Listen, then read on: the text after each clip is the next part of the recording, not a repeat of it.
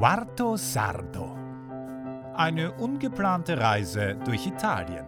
Von und mit Niklas Dodo. Zum zweiten Mal ging es nach Milano und diesmal sogar in Rosalbas Apartment. Wer braucht schon Hostels? Nur die Absage meiner zukünftigen Gastfamilie in Verona hatte meiner Laune einen ordentlichen Dämpfer verpasst und meinen Aufenthalt in Milano unerwartet verlängert.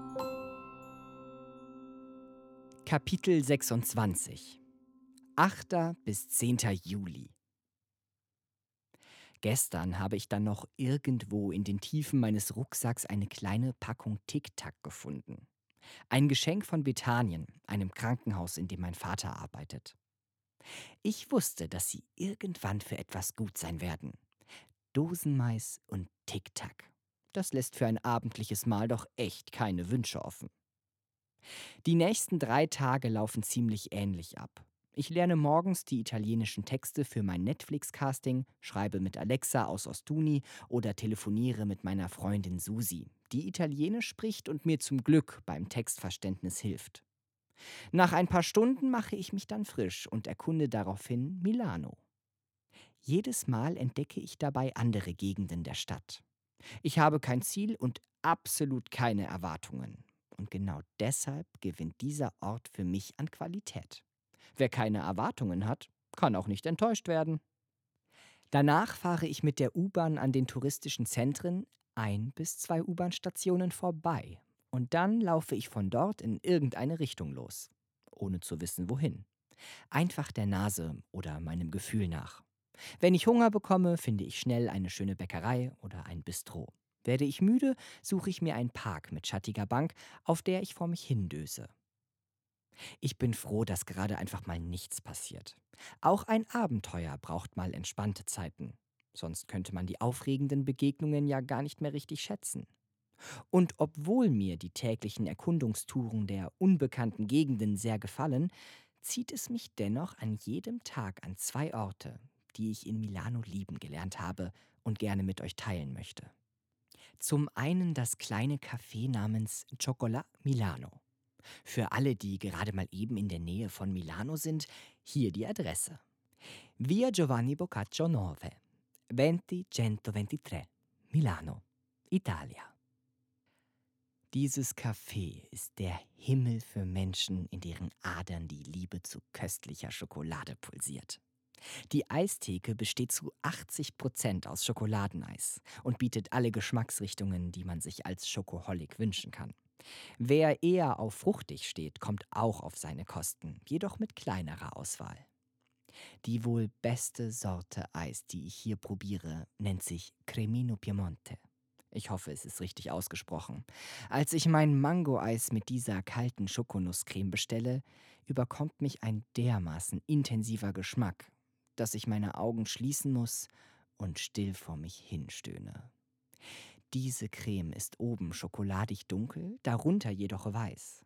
Es schmeckt ein wenig wie Kinderjoy oder Überraschungsei, jedoch als Creme und viel nussiger und zahnziehend süß. Ich bin wirklich Schokoliebhaber. Und das, was ich jetzt sagen muss, tut mir weh. Aber es ist die Wahrheit. Diese Creme ist so intensiv, dass ich einen Teil davon nicht aufessen kann. Ich, Niklas Dodo, kapituliere an Cremino Piemonte und darf mich zukünftig nicht mehr Schokomonster nennen. Ich entschuldige mich bei Columbus und sämtlichen Schokolatiers dieses Universums und bei Herrn Zotter, dem Schokoladenflüsterer. So, genug davon. Natürlich hat das Café auch eine wundervolle Auswahl an Torten und Tarts. An meinem ersten Tag wird mir eine Torte mit dunkler Schokolade empfohlen und Mama mia ist die gut. Dazu ein Kaffee und weiße Schokodrops. Ach, Milano kann wahnsinnig schön sein. Von vier Tagen besuche ich an dreien diesen Schokotempel. Und mein Magen kommt trotz der immensen Mengen an Zucker nicht mal auf die Idee, es mit Sodbrennen zu versuchen. Leute, hier müsst ihr hin. Einen anderen Ort finde ich auch durch Zufall. Es ist ein kleiner Flusslauf, an dem mehrere lange Stege sind. Dort versammeln sich zahlreiche junge Leute, quatschen, trinken oder essen in einem der Lokale. Es ist sogar fußläufig von dem Schokoladencafé zu erreichen, und wer kein Problem mit Mücken hat, kann hier sicher ein paar Stunden verbringen.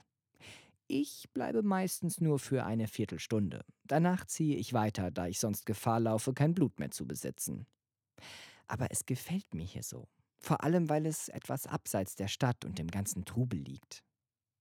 Dieses ganze Großstadt-Schickimicki-Getue ist einfach nicht mein Ding. Wenn ich hier diese in Prada, Gucci oder sonst was gekleideten Menschen anschaue, kommt es mir so vor, als würde sämtliche Fröhlichkeit in den Gesichtern der Menschen fehlen. Kaum einer lässt sich ein Lächeln auf den Lippen stehen. Hier wird es am Körper getragen. In Form von teurer, bunter, farbenfroher Kleidung, die die grauen Geister dahinter verbergen soll. Das ist natürlich überspitzt, aber wenn ich manchmal die tristen Gesichter sehe, die mir hier in den ganzen Fummeln entgegenstöckeln, dann ist da vielleicht etwas Wahres dran. Übrigens, ich habe schon seit Wochen vergessen zu erzählen, was in Italien ein total normaler Männertrend ist. Beine rasieren. Jap. Ich bin ehrlich, für mich sieht das jetzt gar nicht so scheiße aus, aber Könnt ihr euch einen halbwegs männlichen Italiener vorstellen, der sich mit Weht-Rasierschaum und gestreckten Waden in der Badewanne die Beine rasiert?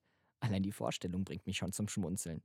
Ich sehe dann immer noch Tonnen von Badeschaum und eine Duftkerze am Beckenrand. Na und natürlich die obligatorische Badeente, die suffisant bei allem zuschaut. Nachdem ich mich wie immer mit Eis vollgestopft habe, laufe ich auf dem Weg nach Hause an dem eben erwähnten Wasserzufluss entlang. Und nach 25 Mückenstichen geht's dann spazierend durch die Nacht zurück nach Hause. Warme Sommerabende sind doch wirklich perfekt für Spaziergänge geeignet. Jeden Abend mache ich mich dann nochmal an die Texte, übe weiter die Aussprache und wenn ich das nicht mache, versuche ich andere Gastfamilien zu erreichen, die mir eine Bleibe anbieten könnten, doch leider hagelt es so kurzfristig nur Absagen. Denn die meisten Gastfamilien bieten im Sommer ihre Roofing-Plätze zahlenden Touristen an. Das ist weitaus lukrativer und in den Sommermonaten auch verständlich. Als es Mittwoch ist und ich langsam genug von Milano bekomme, auch wenn es mir hier immer besser gefällt, fasse ich den Entschluss, weiterzureisen. Schon am Tag zuvor war mir so eine kleine Idee gekommen, die in meinem Kopf immer mehr Größe angenommen hatte. Wenn es keine neue Familie gibt, die mich aufnehmen will, besuche ich eben eine Familie, bei der ich immer willkommen bin. Oder von der ich das zumindest denke. Heute ist Mittwoch und ich kenne da einen tollen Biomarkt in Bologna, der um 17 Uhr seine Pforten öffnet. To be continued.